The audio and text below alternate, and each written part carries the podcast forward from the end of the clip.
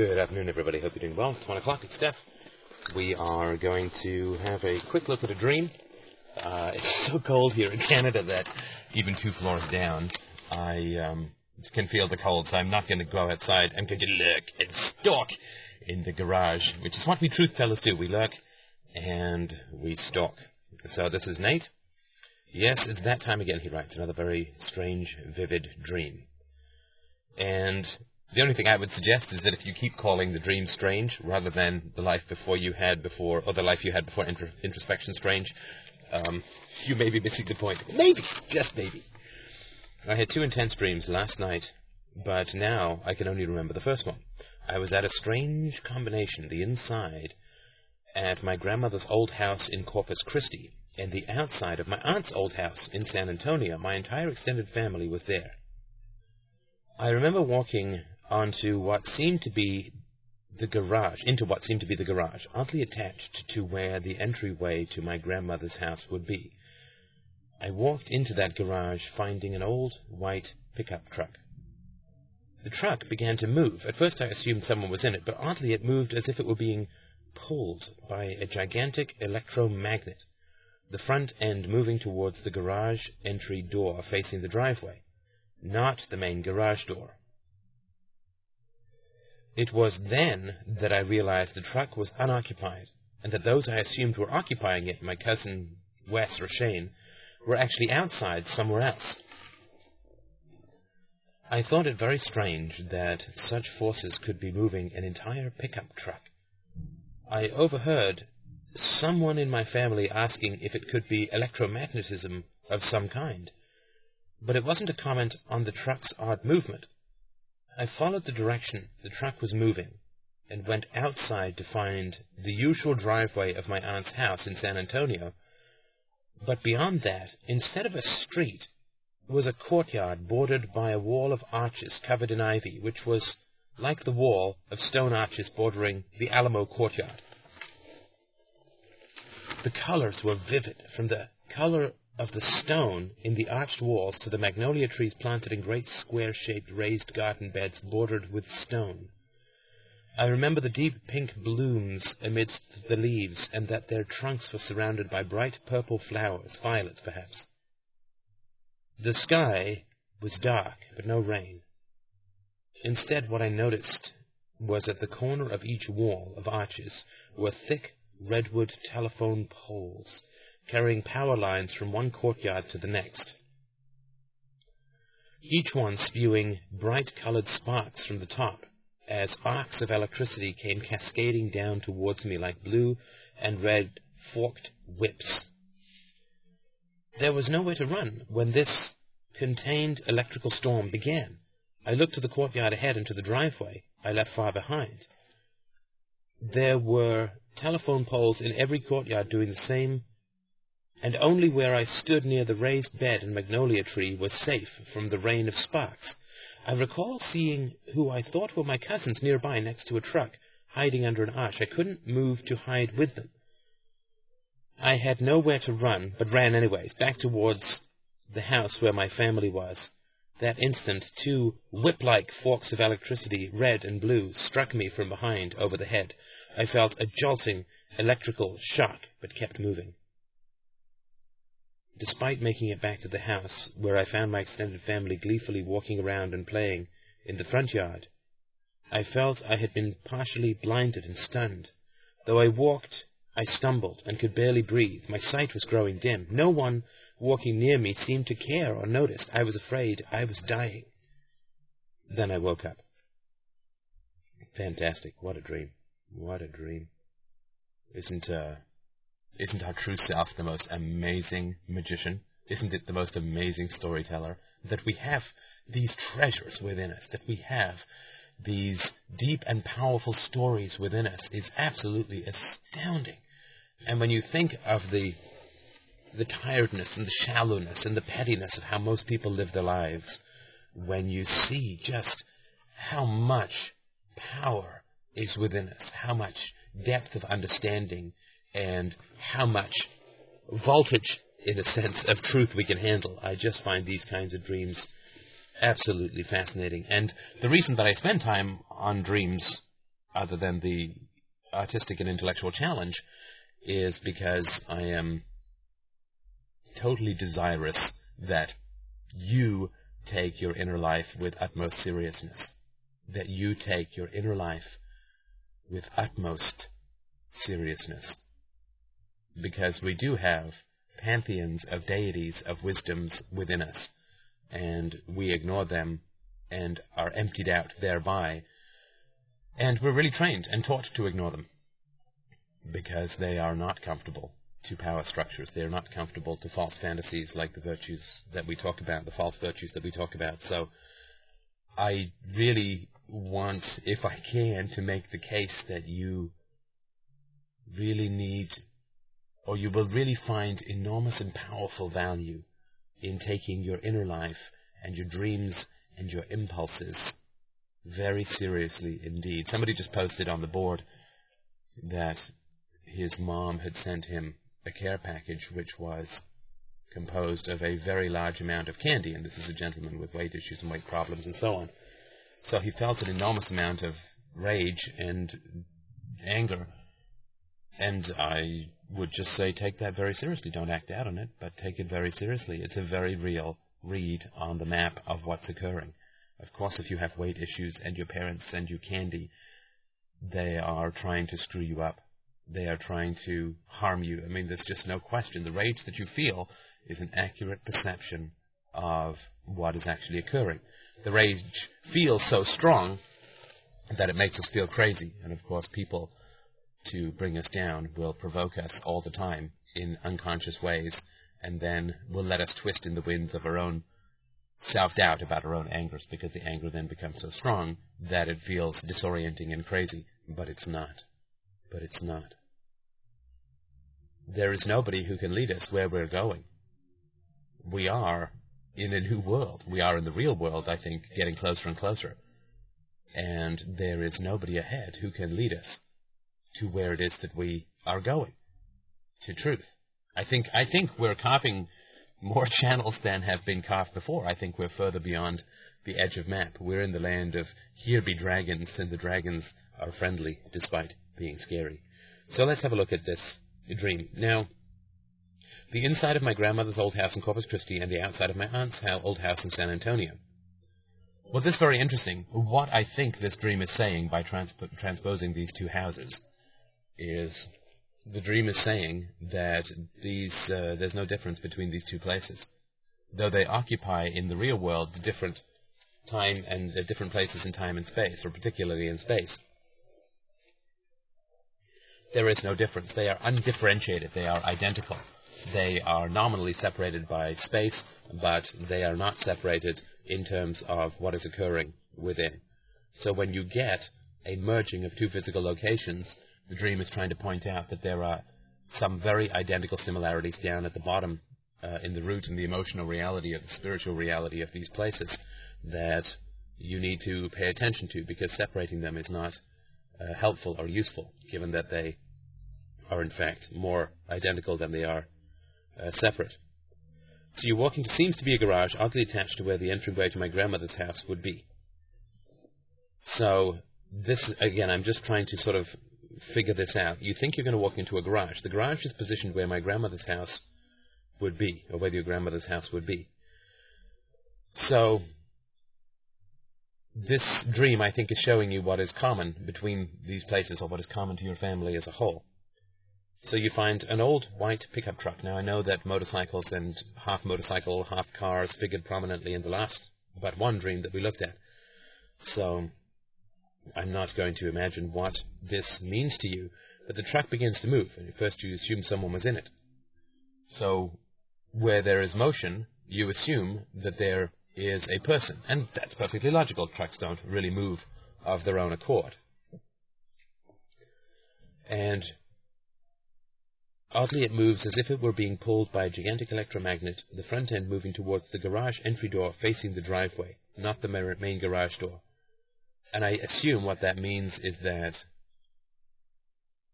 the there's a walk there's a sort of person-sized door that you use to get into the garage, and that's what the a truck is moving towards.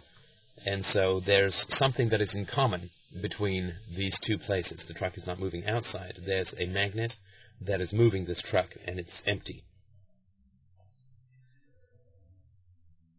Someone in your family asked if it could be electromagnetism of some kind. It wasn't a comment on the truck's odd movement. I'm not sure what that means, so if you'd like to clarify, feel free. I followed the direction the truck was moving and went outside to find the usual driveway of my aunt's house in San Antonio, but beyond that, instead of a street, was a courtyard bordered by a wall of arches covered in ivy. And this is a beautiful but scary place. This is a secret garden.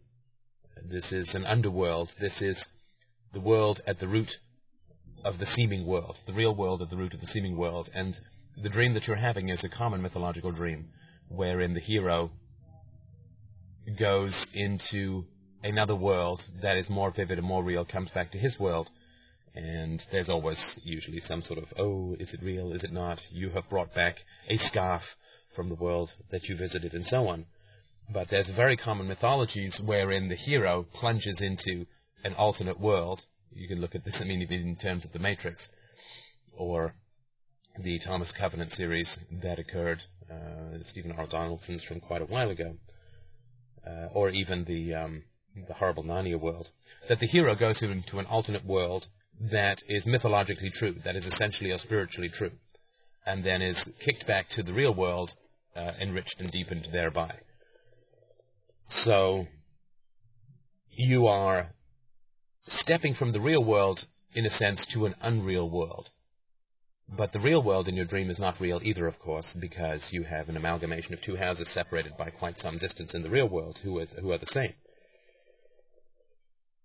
Now, I don't really understand the metaphor of the truck, and you'd have to tell me more about what a pickup truck means to you and so on, uh, and why it's it's moving towards this. But it is the, the first indication that you have of that there is a deep power in the world that you're not aware of, and you think it's human, in, a, in the sense you think it's others, you think it's conscious, because you think there's people in the truck. Now, of course, I do know that your girlfriend smashed up your last car, and there are, uh, you, sorry, your ex-girlfriend smashed up your car, and there may be other aspects of cars that are important to you, but you go into this garage and there's evidence of a great force that is working upon this car, and you think that that force is a human being, but it's not. It's something else. And so I would say that there is three potential layers of, of meaning here. And again, this is just a, a theory hypothesis. The first layer is that if there was somebody in the car driving it, that would be an indication of conscious control. But there's nobody in the car, the car is being moved, is being acted upon by a force, the electromagnetic force, and that to me would indicate a personal unconscious. A personal unconscious. However, in the real world, there is something that is quite different, which is the unconscious that we all share. The commonality in dreams, the commonality in the ways that we process sensual information, the commonalities in if you pull a tooth out, it will hurt, all of the unconscious and neurological attributes that we share. And I'm not talking about a Jungian collective unconscious, I'm just talking about the common truths that we all experience. If we are all abused, we all feel uh, angry or uh, bad in some manner. So we're going from you think there's somebody in the truck, which would to me indicate that you think something is occurring because of conscious control, and then you think that the truck, you see the truck being acted on by a force that you cannot see, and that to me is looking at somebody's unconscious. So some aspect of them is moving, but they don't have, they're not driving, right? So this is when you're in the grip of the unconscious and you don't have conscious control over what it is that you're doing, but you have sort of blanked out and let habit and momentum and history take its course. So then, what happens is you follow the direction the truck's moving, you go outside the usual driveway of your aunt's, aunt's house. And beyond that, instead of a street, was a courtyard bordered by a wall of arches covered in ivy.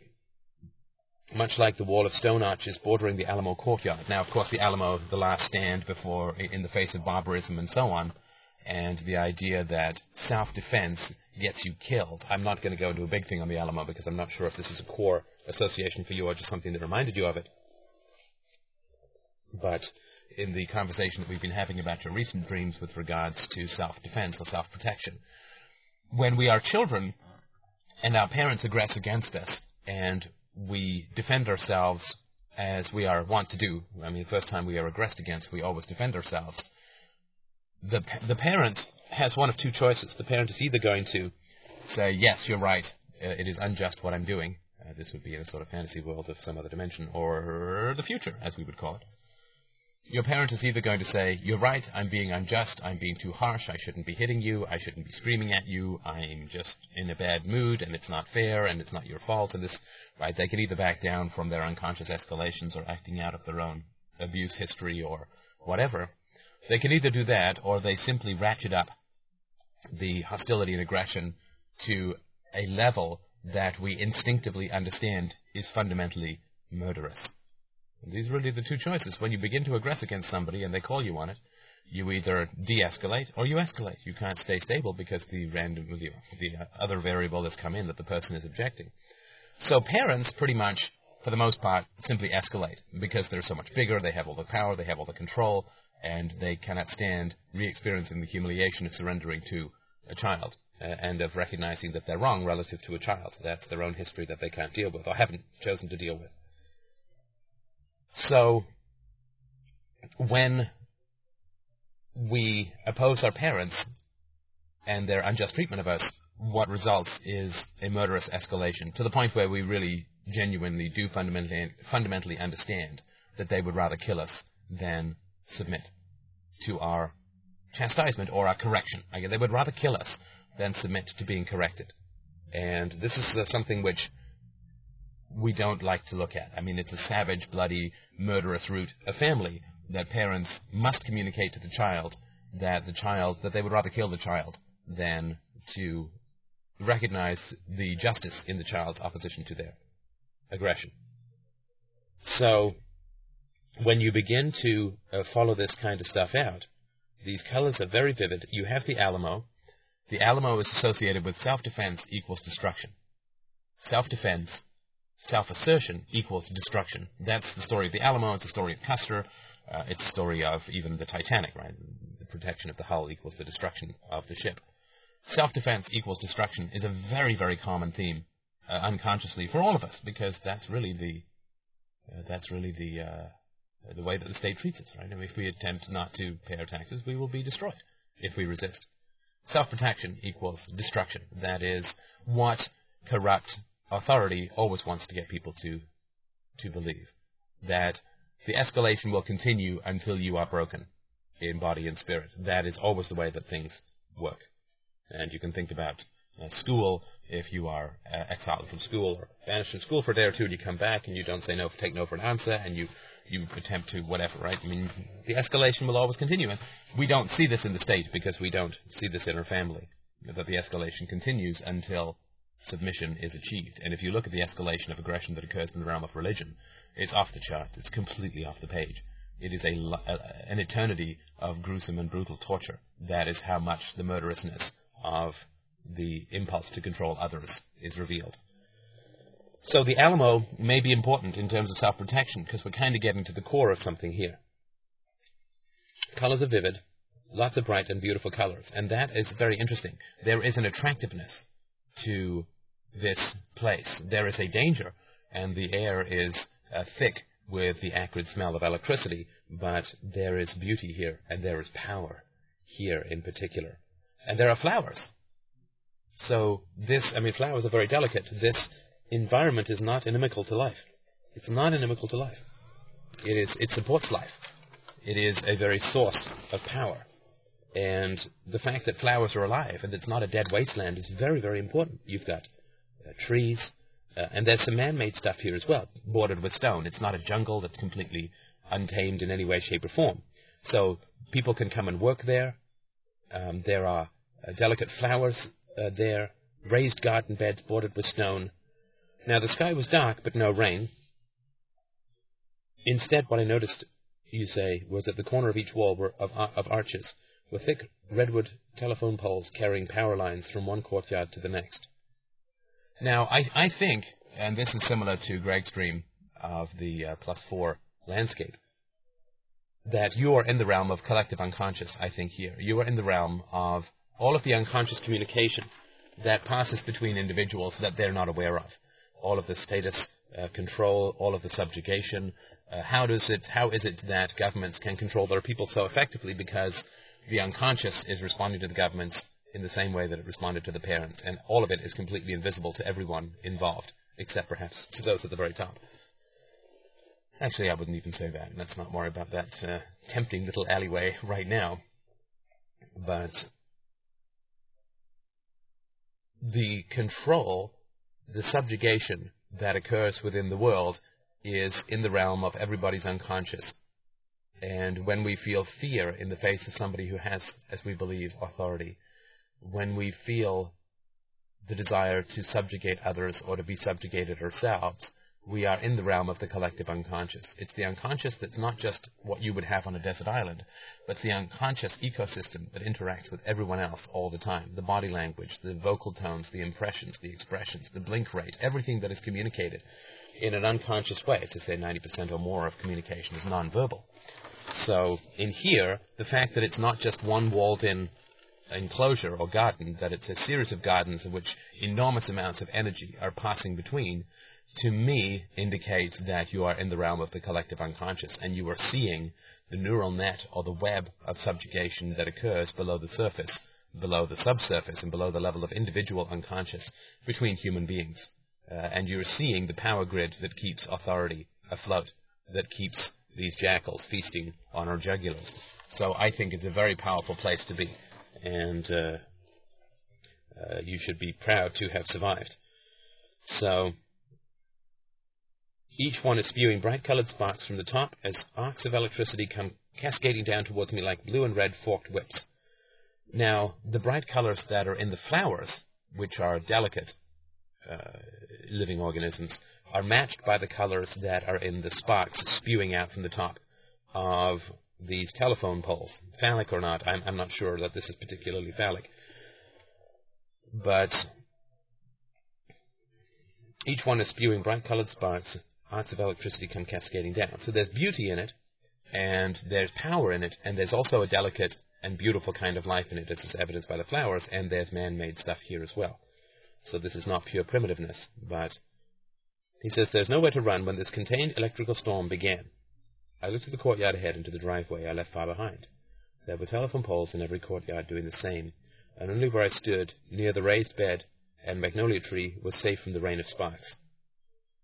And just very roughly, I would say that this has something to do with the fact that philosophy, which is man-made, uh, it is derived from reality, but it is synthesized by man, man's mind. That philosophy is the raised stone border around a tree. You've got something natural, and it's a slave to the natural because the circumference of the stone wall covers or follows the, the roundness of the tree. So, in the realm of philosophy, you can stand and stay in this area. In this, in the realm of philosophy, you can stand and stay in this area. And right now, because you're new to visiting this collective unconscious, right now, when you're new to, to handling this incredible power, right now, you feel you can't stay. It's like somebody's holding you underwater. You struggle and want to leave. And that's uh, fantastic. It's fantastic that you're there and that you see this vision but it's important to recognize that you want to leave, and that's understandable because it's the first time that I think you've been here, and you don't need to leave. In fact, this is a very powerful place to be. You recall seeing who you thought of your cousins nearby, next to a truck, hiding under an arch. I couldn't move to hide with them. So there's a solitariness here as well. Once you, once you first see the collective unconscious, the invisible webs of power and subjugation and control and humiliation that run the world and maintain hegemonic power structures, it's incredibly isolating. You feel very much alone. You feel very much alone. Instead of switching the lights on and off, you're down there flying through the wires of the electrical grid. It's a very solitary place to be. And you think you see some other people, so that who are hiding as well. You can't move to hide with them. I had nowhere to run you say, but ran anyways, back towards the house where my family was. So, let me tell you what I think the end of the stream means, and you can let me know what you think. Naturally, when you begin to individuate and you begin to understand not only your own unconscious, but you begin to understand the unconscious of those around you, you get to the real humming, hissing, thunderous power at the root of the human mind, the power that creates uh, symphonies and raises cities and gets men to the moon and back, and sadly is all too thwarted in our social circumstances. you get down to this root, to this power, and you want to run back to your family because it feels dangerous where you are. It feels unmanageable. It feels like the air is too thick with with uh, with energy to be able to live, to be able to survive. There's no place that you can have a home. The power is overwhelming. Now, of course, that's understandable because it's your first time there. But when you go back, you will uh, have some uh, capacities, some different capacities. You will be able to fly. You will be able to become electricity. you will be able to to walk through showers of sparks and be unscathed. And you will find companions in this power, as I think you're finding on the board and uh, through the uh, chats that you're having as part of this conversation. So when you're in there, when you first get a glimpse of the power of the human mind at the base, and particularly the power that we all share in the common similarities of our unconscious, you wish to flee back towards your family. You wish to flee back towards your family, and that makes perfect sense. Once you see this power, you want to go and share it with others, and it's scary. You want to retreat back to mere social habit, to historical conformity, to a smaller, a lesser, and almost non existent life. Because it's a kind of an impossible situation. You can't stay where you are, and you can't leave, right? But don't worry about it. You'll get the hang of it. So you have nowhere to run, but you run anyway. Back towards the house, not deeper into this garden where you may have found some more peace, peaceful pools and and uh, uh, weeping willows and slow swans, whatever. You run back towards your family, and what happens? Bang! You get hit Two of them, red and blue, struck from behind over the head. In other words, don't run back to nothing once you have seen the truth, once you have seen the reality of your mind's working in relation to reality, once you have gotten into your own unconscious, to the collective unconscious, to the power that is central to all of us. When you, if you run back to your family, you will be struck down. Now, why are you struck down? You are not struck down because the electricity is angry at you or anything like that. You are struck down as a gift. You are struck down as a gift. And it is a wonderful, amazing, powerful gift that your essential humanity is giving to you. Your gift is that you are struck with electricity. It jolts, but you don't mention any particular agony or pain. You make it back to the house partially blinded, stunned. You're probably coughing up acrid fumes at this point. Your sight is growing dim. You can barely breathe. And the gift that your soul is giving to you is that it is sending you back stumbling and dazed to your family who notice what? Who notice what? Who notice nothing. Who notice nothing when you connect with the elemental power of the mind.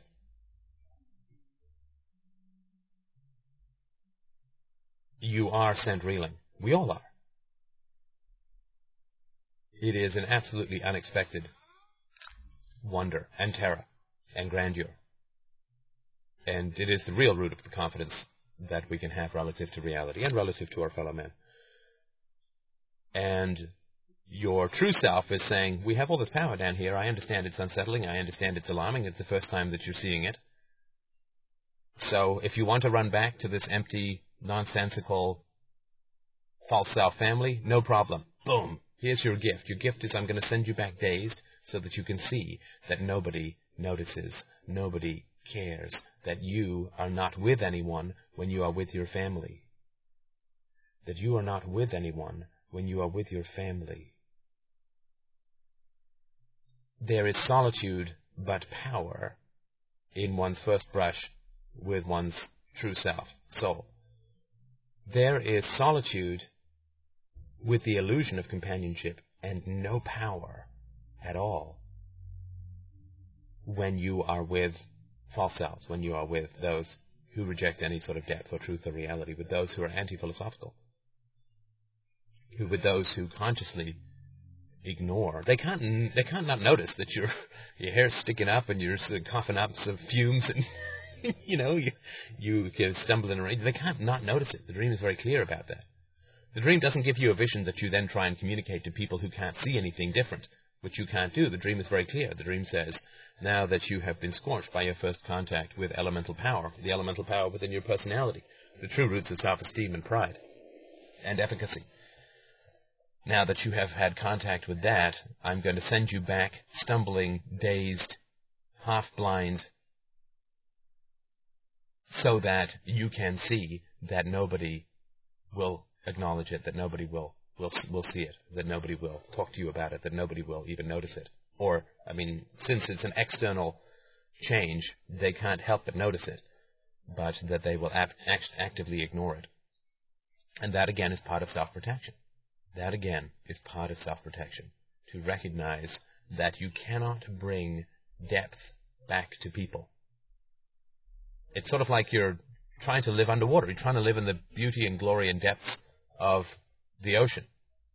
And you go down and then you come up and yeah, you've got the bends and you try and get people to understand, but they can't swim down there with you. There is an initial solitariness. It's crossing the chasm in the software model. There is an initial isolation in gaining depth before you find other people. Oh, I know that one so well. Years of it. And you can't bring your depth to people. You can't share I, I think with us, yes, with, with people on the board, with you know, with others that you can find that will understand it, that won't look at you like you you just sprouted a squid head. You can share it with those people, but you cannot share it with your family. Your family will endlessly oppose it, and that's part of self-protection. Now that you've got a sense of the depth and power, not just of who you are, but of who everyone is, and how much everybody rejects the seat of their very strength and essence I think that it's important to understand that you cannot bring your truth back to people. You cannot. You must go on. You must go on. You must go deeper into that garden. You must go deeper into the electricity. There is no going back. There is only solitariness and dazedness and half blindness in going back. Going on, you will join the tribe. Thank you so much.